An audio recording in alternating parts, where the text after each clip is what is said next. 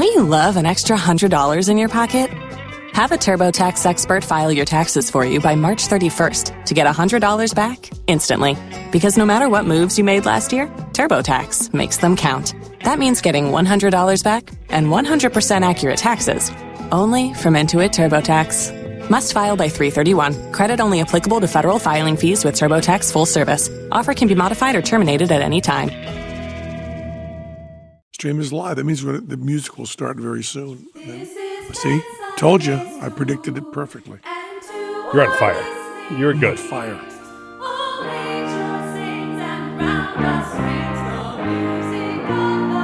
Here we go. Brothers, sisters, siblings, welcome to Penn Sunday School. We are broadcasting from Show Creators Studio South here in Las Vegas, Nevada. And this week, Penn put back on the hard hat, gets out the work card, clocks back in, good chunk. Back to work for this guy over there at the Rio. Oh yeah, Godot's away juggling. Here he is preaching the love, Penn Jillette. Preaching love, preaching love, preaching love. You know, I did my first. This is always an exciting thing. Not always an exciting thing, but I usually don't. Um, I don't celebrate rites of passage like this. But this felt important. I did my first interview about Random, about the book. Ah, Uh, Publishers Weekly. A guy did an interview with me. yeah. And uh, the thing is with, with book interviews, you Yeah. know, when people are interviewing you about a magic show, they, they don't do anything. They don't give a fuck. They don't know anything. People that interview you about books are people who read books for a living. Yes. So this guy was explaining to me he reads 20 books a week. That seems impossible. And he wanted to interview me about my new book, Random. So he read Random, which is amazing because when you're doing a, when you're like, when I'm talking about Fool Us, Yeah. people that interview me, they haven't watched Fool Us. You're right. They, Yeah, yeah. they don't care. Yeah. But he read the whole book. But that's not the astonishing part. He then said, But I saw you had other books, so I thought I'd go back and read Sock. And I would also read uh, uh, a couple of the other books. Wow. He read, Because Sock is, is fiction. yep. Is that your, and then random? The other books are essays, and random Yeah. is fiction. Got it. So some people, of course, have joined Patreon and they know the whole deal. Yeah. You got a lot of people getting that book deal, A right? ton of people do, and, and, actually, and I keep getting the same question via message or email all the time. So I'll just answer it here. Uh, right away, we put up all the information for the discount code. You have to look for the previous posts. Uh, whenever the episode aired, right after that aired, we put up a post about it. Mm-hmm. I mean, I keep just sending that link to that right correct post anyway, so you can still write me Yep. if you want. Matt at hayscoops.com for the link to the if you're a Patreon member to get that discount. Do that. But a lot of people are going to read the book. Yeah, Uh, but those people are going to read it because they want to. yeah, This guy's his job. it's different. And then he tells me, I quit my job. My job becomes reading you.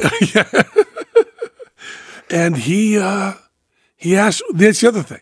When someone's on Fool Us, right? Yeah. They, Fool Us is starting a new season. We're going to interview you, Penn, right? Yeah. They don't. They say, "Oh, the teller doesn't talk," right? That's the question. oh, do, do you have magicians on? How often are you fooled? Uh, this guy. I noticed some themes from Sock and from uh, Random that were similar. As a matter of fact, there's one physics quote that you use in the middle of Sock that you use at the beginning of Random that must be a rather important quote. It's about chaos theory that you're using there, and I like the way that goes through your both books. Really? Oh yeah. Um, sure. Yes, I accomplished that. Yeah. but like you, you're being interviewed by a Did you know that it was in the other one? No. Serious. serious, smart person, right? Yeah, Asking me real questions about writing. And what, you know, and I worked hard at this book. I worked really hard. Yeah. And I think it's good, you know, but I expect, I worked really hard and Fool Us. And I expect the same level of um, sloppy interviewing. yeah, yeah. But no. Surfacey. Yeah. When you get, Typical. when, when you, tell this guy read the book. You understand what I mean? Yeah, Yeah, the people that interviewed me on Fool Us did not invest 44 minutes in watching this, even with, you know, fast forwarding here and there. yeah, yeah, yeah. Then No. If their child happened to see one episode, they'll bring that up to me. but they didn't say, they didn't say, I'm interviewing Penn this afternoon I'm going to sit down and watch that show. Not only did they not do that, it didn't cross their minds that that would be part of their job. Yeah. They're talking about, well, I'm going to make sure my hair's cut right. You know, this guy, this guy considered it part of his job to read the entire book, which even a good reader can't read in 44 minutes. No. Even a good reader, Yeah. which neither of us are. Right. Then he went and read Sock because he's more interested. Yeah. Went and read the first book. If I had his job, I could interview two people a year. so that's about what I get through a year. without extra work. You also you wouldn't say, and I went and read. your and I went and read the other book too. No, you wouldn't have that. I went and read the other book too, so we're not going to be interviewing anybody else this year. No, no. I'm still reading the book I got for Christmas. And it was really exciting Yeah. because it was somebody. Um, it's that first time you know after you've been doing like ten interviews, you kind of know the questions. Yeah. But this is an amazing feeling because somebody has read my book. Yeah. Someone that I never met Right. has read my book. It's an incredible feeling of communication and completion that's really beautiful.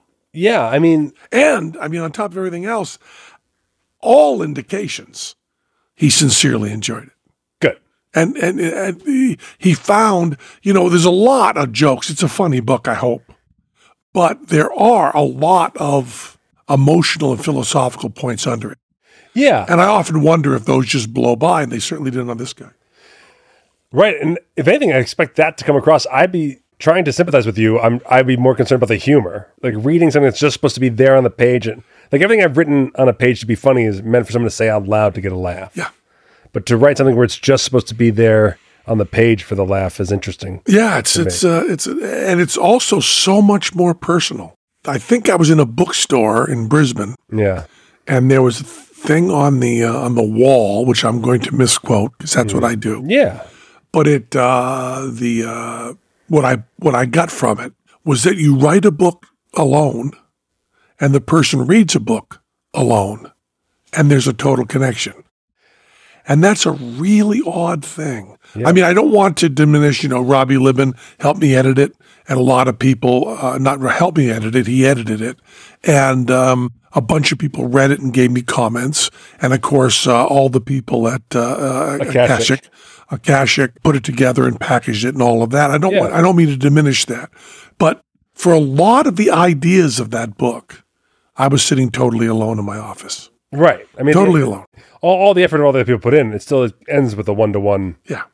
connection. and uh, someone is sitting there alone reading the book. yeah. Now you know I'll uh, I'll do book readings and there'll be a there'll be a recorded version of it and that changes that. But that kind of personal thing is very very um, it's really particular to books. Yeah. I, I guess you could possibly you could say that there are people that do a record by themselves, you know, recorded by themselves, person listens by themselves. But something about it not being out loud Yeah. makes it so you're going from one brain to another in a really interesting way. I, I agree because I, can't even really wrap my head around it. I I don't know. I don't have anything in my world that does that. It's um I really I really like writing books. Yeah. And as our country falls apart, I may want to write books more Yeah. Yeah. because you know as as as the South succeeds. I mean, you saying that I make makes me want to read more as well. Uh, wherever I go, I want to be where the book readers are. I do like to. Uh, I do like to read. I do about forty-five minutes to an hour and a half a night of reading. I had a friend who moved here from Chicago, and they had a hundred dollar bet with their husband. Uh, for whoever got asked at a party first, "What book are you reading?" The other person would have to hand them a hundred dollars, and that was that was their way of talking about what it was like to move from Chicago to Yeah, Vegas. yeah, I see that. Uh, how long before the bet was paid off? Still hasn't been. Never got paid off. Now the problem is they don't know Mac King or Piff the Magic. Well, that's yeah, exactly. Yeah, because when I have uh, when I meet either one of those gentlemen Yeah. for coffee, yeah. first thing they ask is what book you read. Yeah, and uh, yeah, and uh, they are readers, and that's you know that's they're used to Chicago and that kind of thing. Yeah. Yeah. Mac and Piff are both big readers. Yeah, Big- And you can tell it in their show. It has that vibe. I think so. Yeah, I think so. There's that, uh, there's that vibe. But uh, it was pretty exciting. Yeah. I mean, the book will be out in October. That's great. And she, is this the first of numerous? I'm sure you're going to do a big, more more of a press push on this. I would like to think that I was talking, well, it would be just one interview, but It went so well, we're going to leave it alone. I had a, uh, I think I've said this before, the meanest thing I ever said. Yeah, There's a magician in town yeah, who I consider to be one of the two worst magicians who've ever played Vegas. Terrible, terrible, unwatchable. Did a thing where he appeared in the audience and said, If you're looking for me, I'm back here. And I was sitting, and no one in front of me turned around. If you're looking for me, I'm back here. They weren't looking for him. Terrible, terrible, terrible, terrible show. And he had just opened, and I went to see him.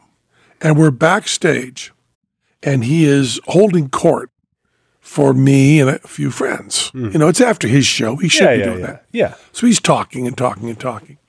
And fine, you know, we're listening very happy. And um, he he then starts saying to me, to me, I mean, he's making eye contact with me. There's four or five people in the room. He's making eye contact with me. And he says to me, You have no idea how much press you have to do to open a show. I had I had to get up. I had to get up two mornings ago at like seven a.m. and do this local TV thing. I had to do this. I had to do this uh, this phone interview. And he said just this past week I've been doing like three or four interviews a day. And he said you just have no idea how many interviews you have to do to open a show. He says to me, and I decide to say the meanest thing I've ever said the meanest thing I've ever said.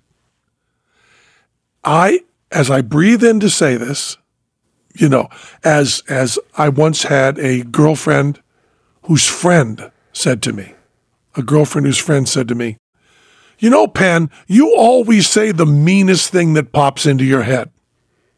And I responded, I don't think I ever have. that caused a fight with my girlfriend. Unbelievable. What aren't you saying? Okay.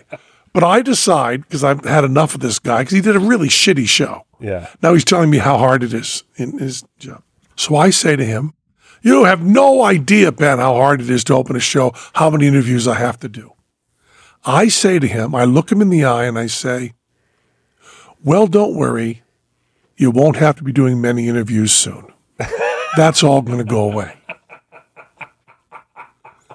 And I figure when I've said that, he will break down crying Yeah. my friends will turn on me Yeah. and say, Man, really? Come on, motherfucker. Yeah. But you know what happens?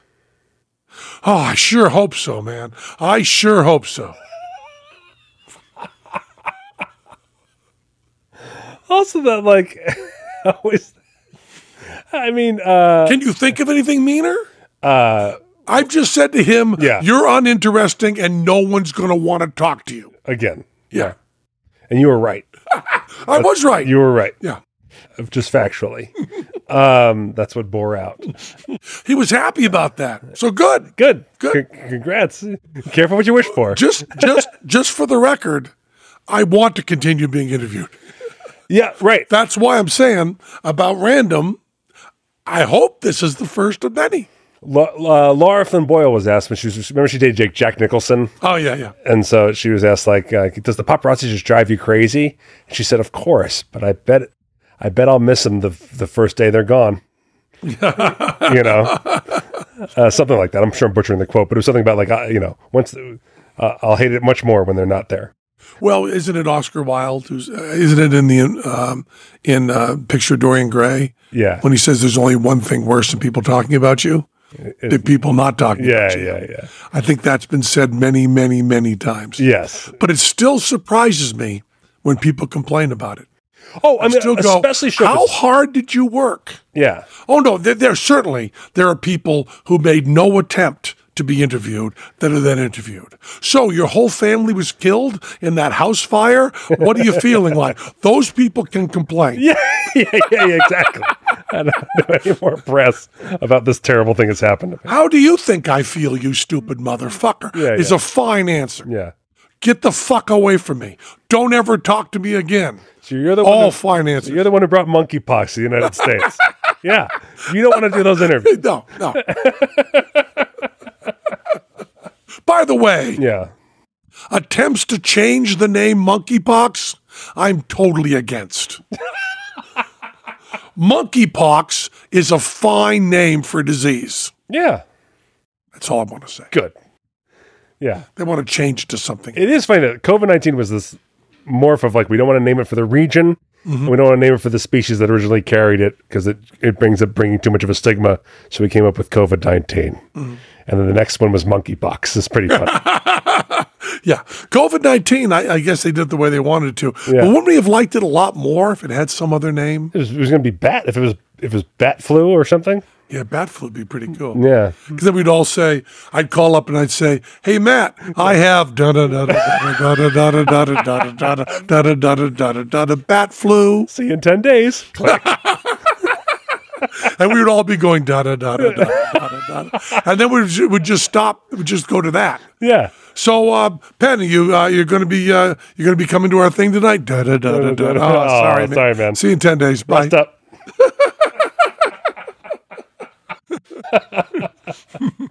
Hi, this is Penn. I'm in a funky, funky hotel in Valencia, Spain. There might be a little construction work in the background. Please don't worry about it because I want to talk about trade coffee. I got to tell you, I'm loving Spain. I'm missing my trade coffee. It's a great, great thing. They go find these independent roasters, you know, small shops all over the country who do really fair trade coffee. They get these really good blends. They get like over 300 people that taste the coffee, find the right coffee. You can go, you can get the coffee that I get. I get decaf, funky flavors with a um, dark roast. That's what I like. You can copy mine if you like, because I'm getting great stuff, different stuff every week. You get a subscription to it. It just comes to you. You can then try more on your own. I keep getting more and more and more is what I do. I started out with a small subscription. I just keep getting more because I didn't think I cared that much about really good coffee.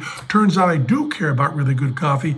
I just hadn't had it before. So you get these small roasters. They're really good. They've checked out. You can even go fill out your own profile of what you would like, what you would like, and they'll find coffees that fit that. And if you don't happen to dig the one they send you, they will they will do it again. They will do it till they get it right. So it's really, really good. They'll try it a couple times. So just uh, check out Trade Coffee. It's really wonderful. I'm really enjoying it. And you get to help small roasters. Go to drinktrade.com slash pen. That's drinktrade.com slash pen. Drinktrade.com slash pen. Check it out. It's really good coffee. I'm loving it.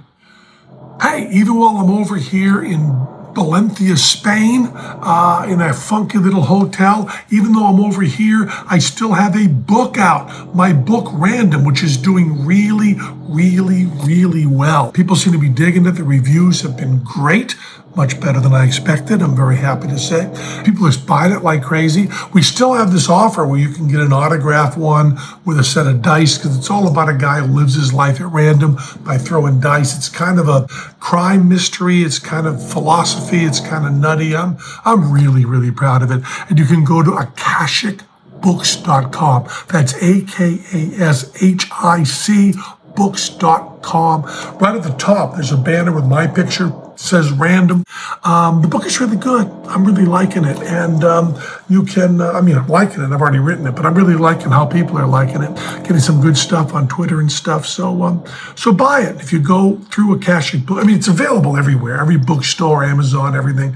You can get it like that, just a regular way. But if you want it autographed and hardcover and with dice with it and everything, go to akashicbooks.com com. I'm right at the top at the banner. Check it out. It's my new book. It's called Random by Penn Jillette. I'm wicked proud of it. it. It's. I think people are liking it. I think it's good. Check it out.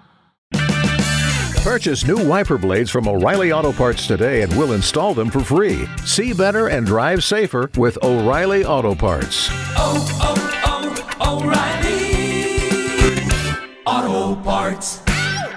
So that restaurant that was opening, uh, Yeah. opening over here, it was open like uh, in 2019. I went over; it was pretty good. Uh, is it still open?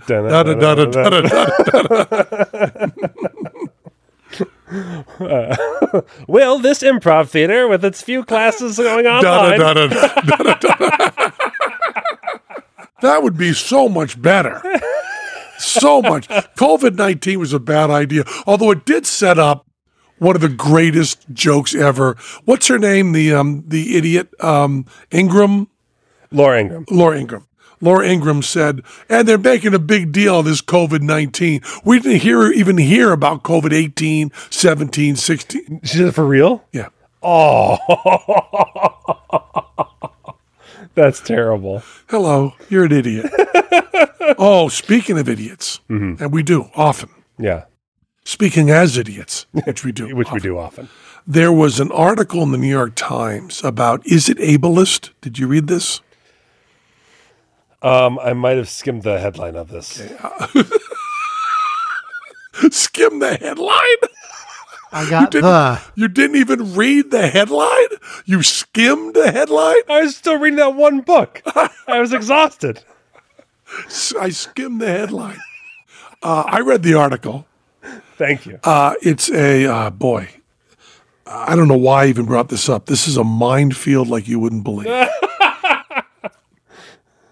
it is a unsighted author meeting with her two friends who are unsighted authors. One of the friends also can't hear. The only person to graduate from Harvard Cox Law School yeah, who is unsighted and unhearing. I think that's the best way we can say it, right? I hope so. It's going to get worse.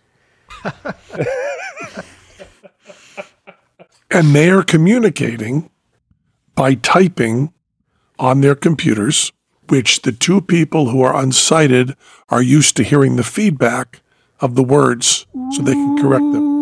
Not that kind of feedback, idiot, which is going to come up later. okay? Yeah. And the other one, who is unable to hear, Yeah. is feeling what they're saying in Braille that pops up on her computer that, that reads back Braille. And I believe the pronouns are all she in this case. Okay. I hope to hell. I just hope to hell. And as she, the person writing this, the protagonist, who she points out is 30 years older than the other two, which is an important part of the story, which only two of them hear. and the person writing the article is making many typing mistakes. Ah. Trying to go fast because they're communicating over a lunch or something, right? And she says, Oh, or she types, Oh, I feel so dumb. Person says, That's ableist. You can't use the word dumb. At all?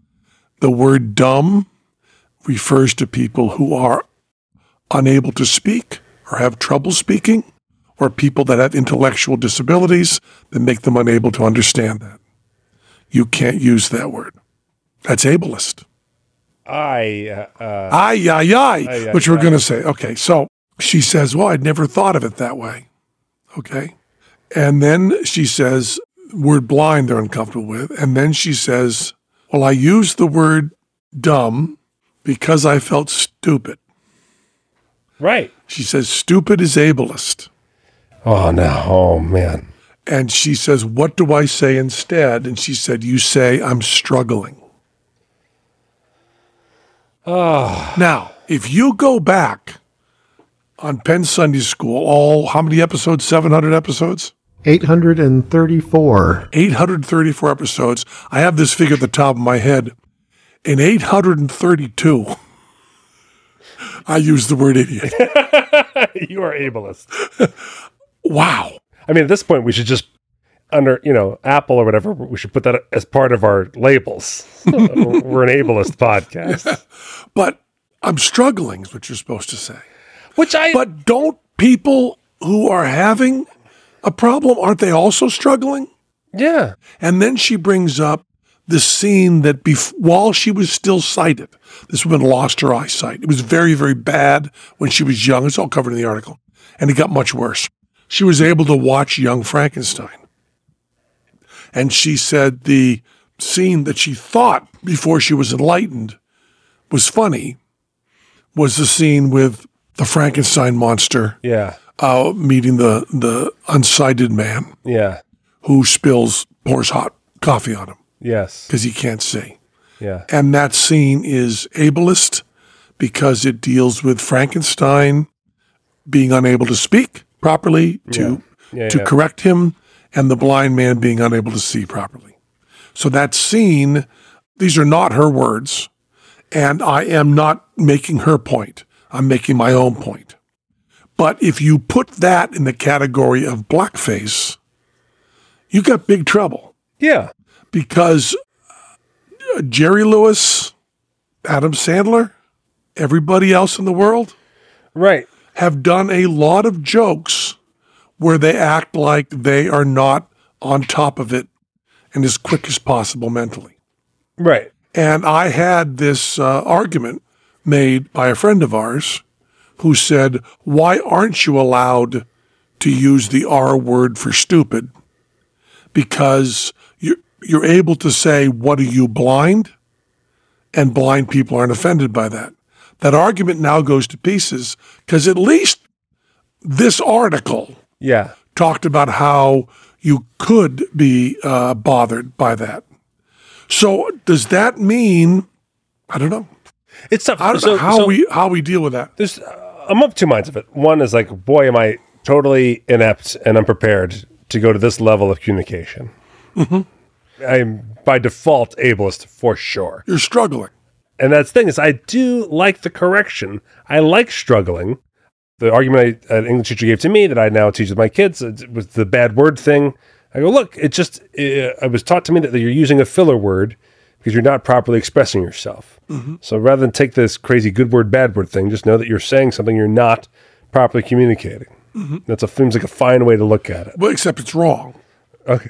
Because you are communicating. Oh, right, right. And you are- also, the reason we have motherfucker, Yeah. fuck, fuck, fuck, fuck, Yeah. God damn it, shit, uh, in our language is because there's a certain rhythm we're trying to get out of the language that we need that fucking thing in there. right. you know. Yeah. And uh, you're talking about, I mean, in, in German, you have more multi uh, syllabic words. yes. You've got more endings that are important. Yeah. In uh, in Spanish and in Italian.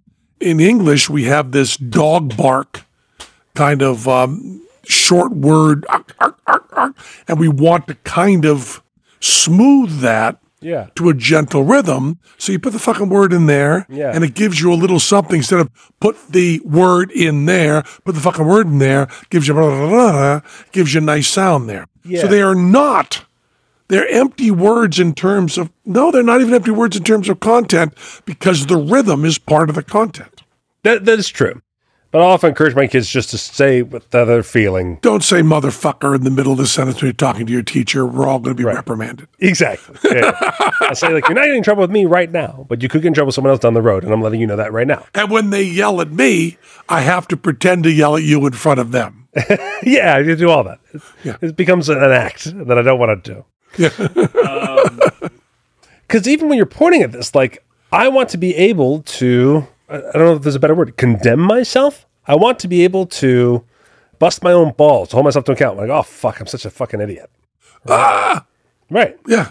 Whatever I'm doing in that action, Yeah. if all the words are wrong, I still kind of want to know what I'm trying to do there because I want to hold myself to some account. Eh, here's the problem. Yeah. anytime you want to point out one of your own failings, Yeah. There is someone that has failed that you're identifying with that in some way is saying we're in the same boat. Yeah. And that's the problem because if you are frustrated that you can't do some simple arithmetic, Yeah. there will be people who are unable to do that simple arithmetic Right. that you're then pulling yourself in the boat with and then pulling out. It's really hard because I try to, you know, I really try hard. Yeah. Uh, I mean, not successfully, but I try very hard to racially use the proper words yeah. and um, um, sexually use the proper words. I try. Yeah. I fail a lot. I struggle with that. But I mean, I don't know how you can use the word struggle. I guess the struggle would mean we all struggle. So that's kind of okay. Yeah. Because a blind person does not struggle to see, No. and uh, someone who's deaf does not struggle to hear. Mm-hmm. Eh, it's hard. And I guess I guess that's the thing. Like you know, Carlin, when you parked out, going from shell shock to PTSD, Yeah. that kind of stuff. It's like you know, there there's something about being more articulate as we evolve. There's also that what's the principle ready where something becomes offensive, then the words that become passable, and The euphemism treadmill. the euphemism treadmill. Oh, yeah. That's euphemism treadmill. Yeah. Yeah, yeah, yeah. That's also a hard thing, you know. Because, you know, we saw that really happen quickly with gay. Yeah, High school students would go, oh, that's so gay. yeah, Instantly. yeah, I mean, that was quick. yeah. And you're going to see it with struggle. Yeah. that's that's the point. Is like so. You, the point is like you have to stay on the treadmill. I think is the only rule Yeah. that you can keep, right? And so yeah, I don't I don't ever want to be a oh come on that's funny guy, yeah. You don't want to. and I don't want to be like oh come on it's not that big a deal. So I I, I know I don't want to be speaking like that person.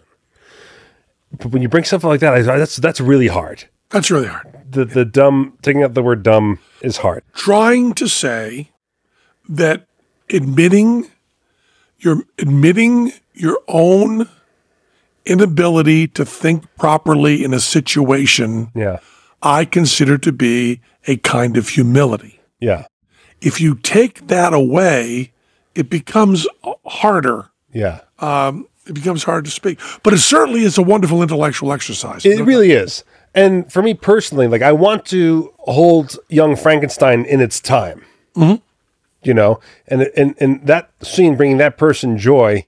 I mean, the idea of that pushing any dominoes forward the other way seems really slim.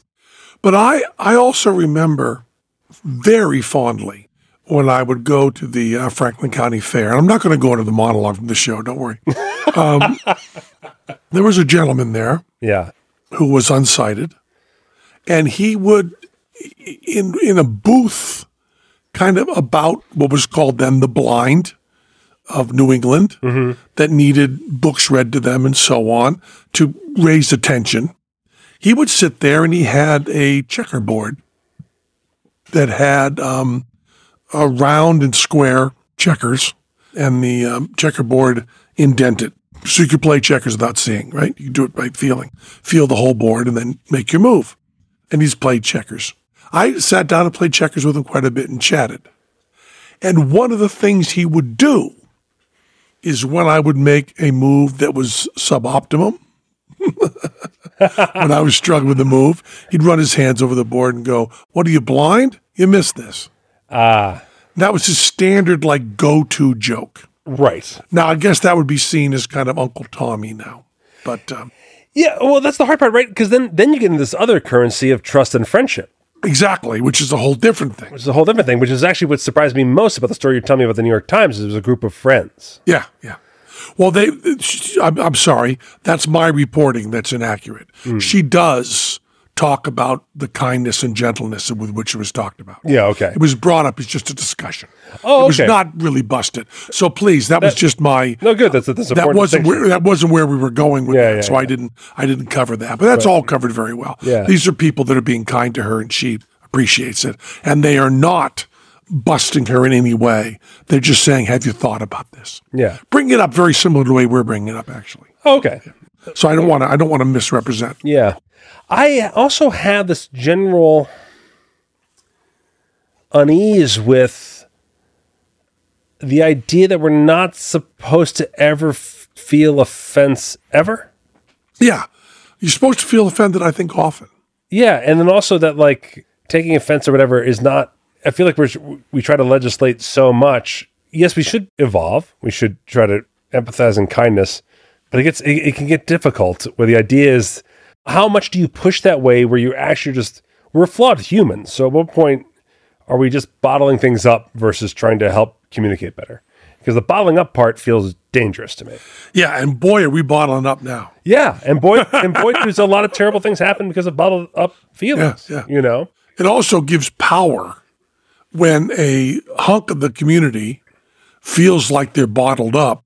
The first person who comes along and says, We're going to say what we mean, yeah, has this huge amount of power. I mean, that was certainly a part of what was happening with Trump. by far. I think I think it was a major part of it. Yeah. Uh, he, you know, he, this, um, this, this asshole. We can use the word asshole, right?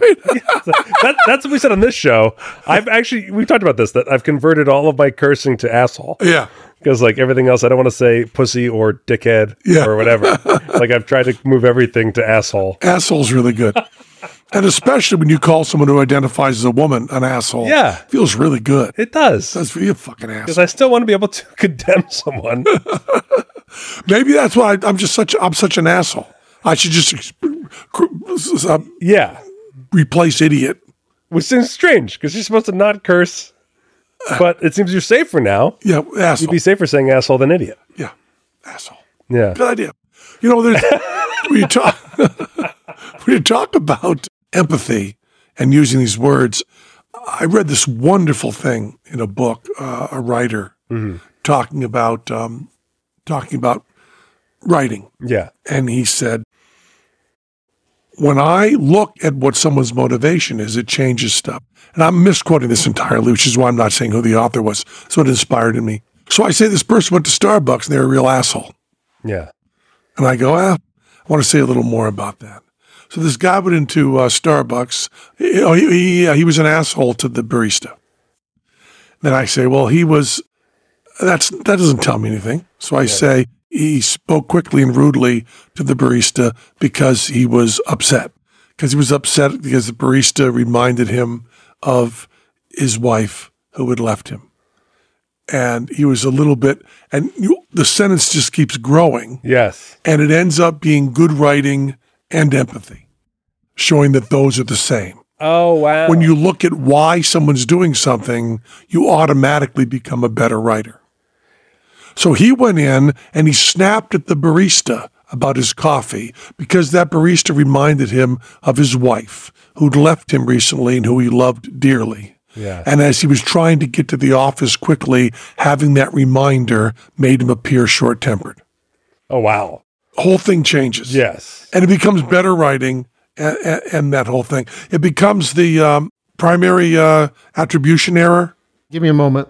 Well, I give him a moment. I'll tell you this is the thing that, like, the the half step progress of this. I remember, you know, like uh, going to therapy. Fundamental. Fundamental attribution error, which I just want to explain what that is. Please. That's the idea that what you do is situational, what other people do is their personality. Oh, yeah. Uh, yeah, fundamental yeah. attribution error is, I think, very, very significant. important. Yeah. So when you get cut off in traffic, that's the kind of guy that cuts people off in traffic. Right. when you cut someone off in traffic, it's oh Jesus, my I was talking to my my wife on the phone and we're worried about, and I had to get over to that exit. I had to get over the exit. I can't, I can't be late. Yeah, yeah, yeah. So you have a situational reason. The other person, they're the kind of person who cuts people off in traffic, which I don't think there is a kind of person Right. that cuts people off in traffic.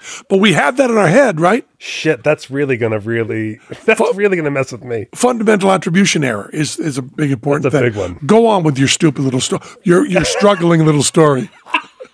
Go on with your struggling story. So, uh, uh, you know, uh, getting in a fight with my wife. You you mean physical? No, getting getting in an argument with my wife. It ends up being about me, right? And so now that's what I've learned in therapy and all the arguments is that secretly there's something about me that I'm not figuring out for myself a lot of times, right? Are you asked me to agree that No. most arguments I've seen you win are your fault? yes. We'll take that as a given. Go on with your struggling little story. So now, if I get into an argument with my wife, that thought swims in my head immediately. Mm-hmm. And then I'm just doubly frustrated because I'm really mad. And I go like, how the hell is this going to end up being about me? You know, there's no way this is going to end up being about me. This is her this time. And so it's a double barrel shotgun instead of a single barrel, and it still ends up being about me at the end. Well, it's like Godot says, this isn't about you, it's about me. I think you're an asshole.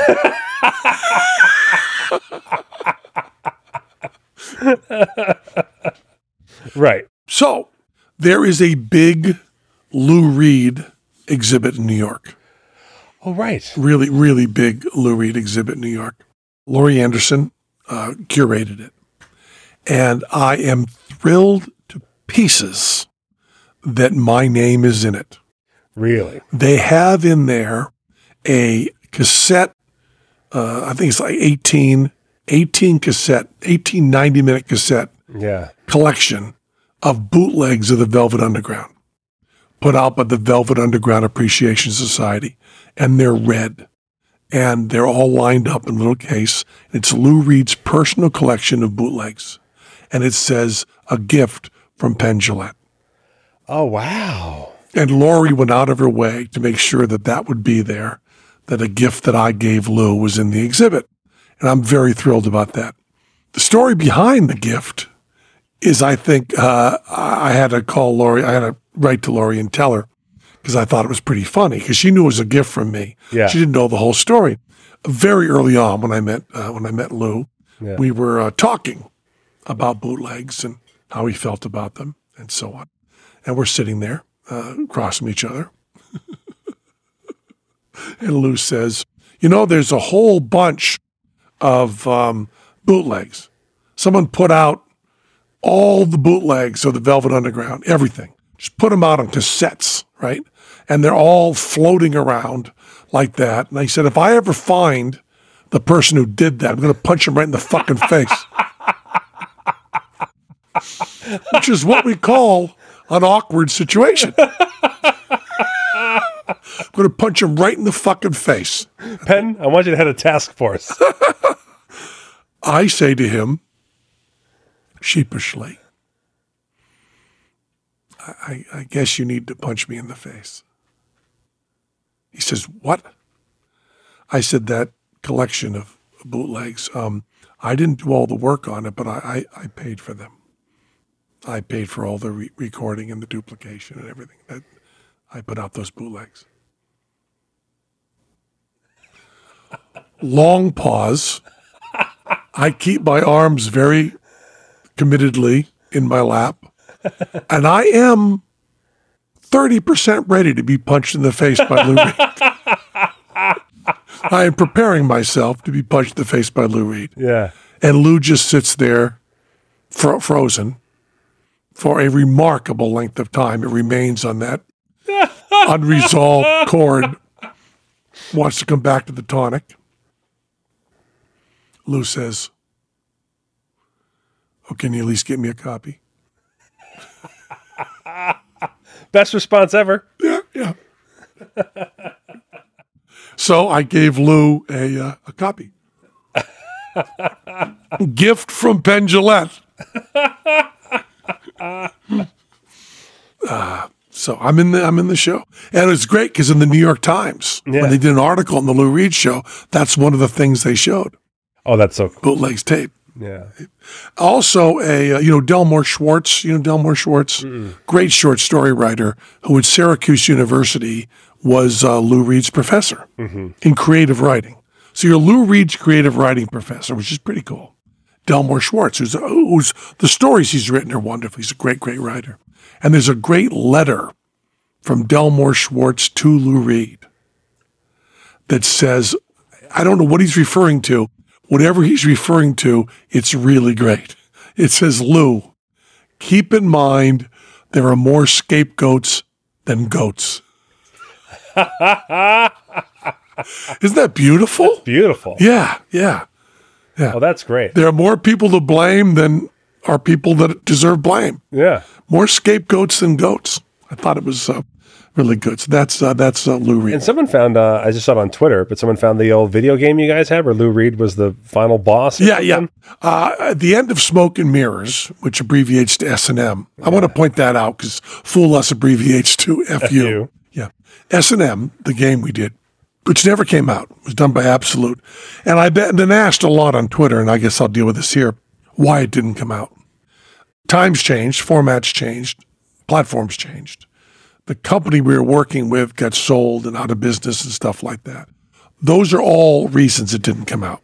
But the other reason is that the brains behind it, the person who came to us and worked with us for two years on it and became a very, very close friend, was a man named Barry Marks, who was a tremendous writer, a brilliant thinker, a beautiful person, one of my closest friends, very quickly went from we should do a game together to someone who uh, would stay in my house and we spent all our time together. I loved Barry tremendously. Barry died. And when Barry died, the the soul of the game Yeah. went away. So it probably he had a heart problem and it was uh, congenital, and just died.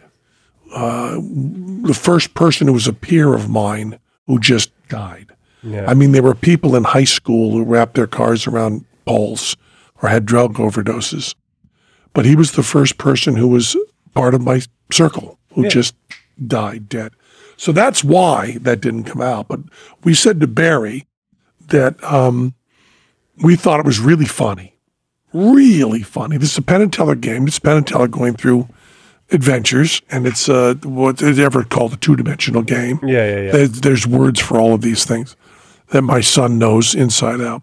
And uh, we said, uh, who do we want the final boss to be? Who's the final person that you have to go up against? And we said, should be Lou Reed.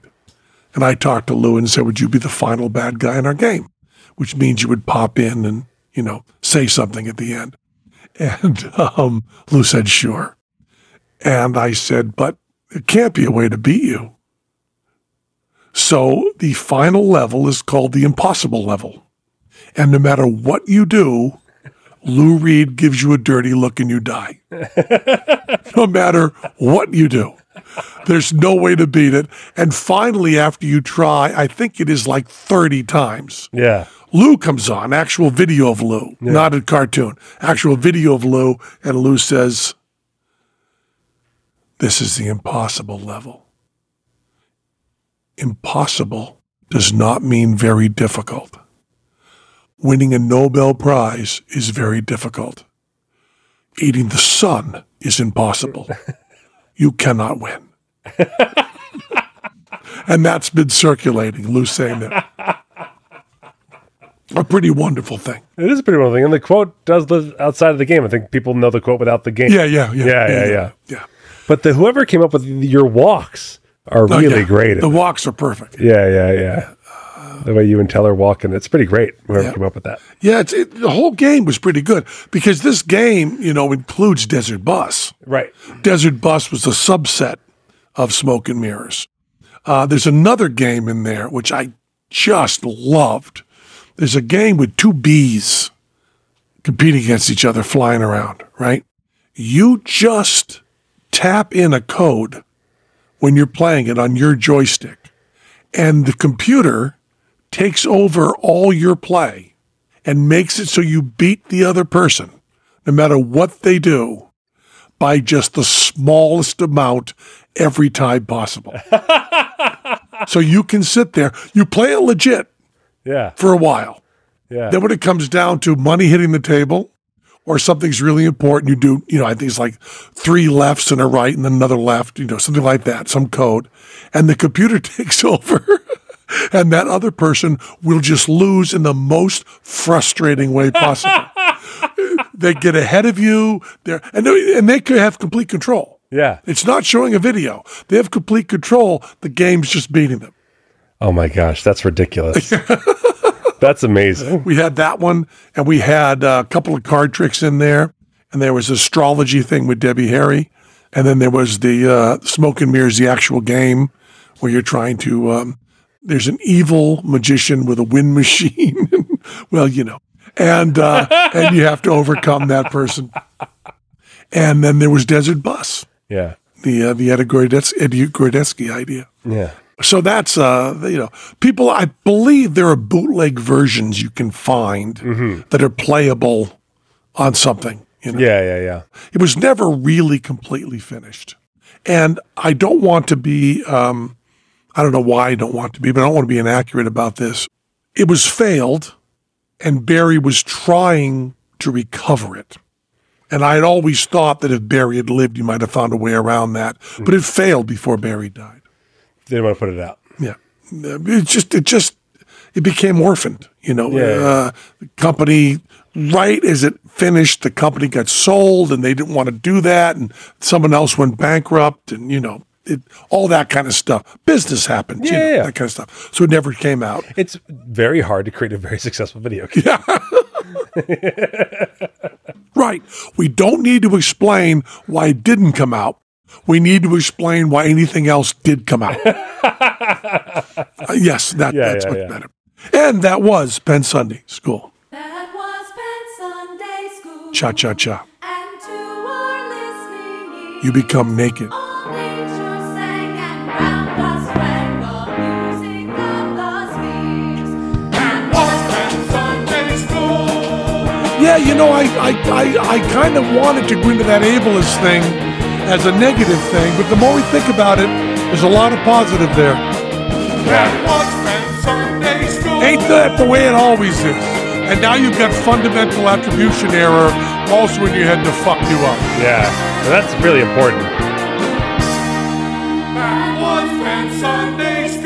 You know we love you. Got anybody to thank there, Matt? I sure do. And then there's these assholes Betsy Batter, Little Mandar, Michael Fritz, uh, TheWrestlingIndependent.com, The Heartbeat of Pro Wrestling, and the person who can tell me what plate spring lessons are, Rachel Forrester, Joe Bethar Bowers, Adam Stickney, Sax Guy Jimmy D, Nathan Julian, some guy in Shanghai, Christopher Harris, Manuel Vidal Perez de la Mesa V, Petty Officer Scoop, David K., David Peters, Blue Drinks Films, Brandon Knapp, Nick Dingman, Colin Durham, The Big Scuba Podcast.com, Central Park Owl, Lancey Menshew, Stephen White, Harlan Liam Clark, Michelle Yiser, Jonathan, Brogan Hastings, and Placida Scott. Thank you. Join us today during the Jeep Celebration event. Right now, get 20% below MSRP for an average of 15178 under MSRP on the purchase of a 2023 Jeep Grand Cherokee Overland 4xE or Summit 4xE. Not compatible with lease offers or with any other consumer incentive offers. 15,178 average based on 20% below average MSRP from all 2023 Grand Cherokee Overland 4xE and Summit 4xE models in dealer stock. Residency restrictions apply. Take retail delivery from dealer stock by 4 1. Jeep is a registered trademark.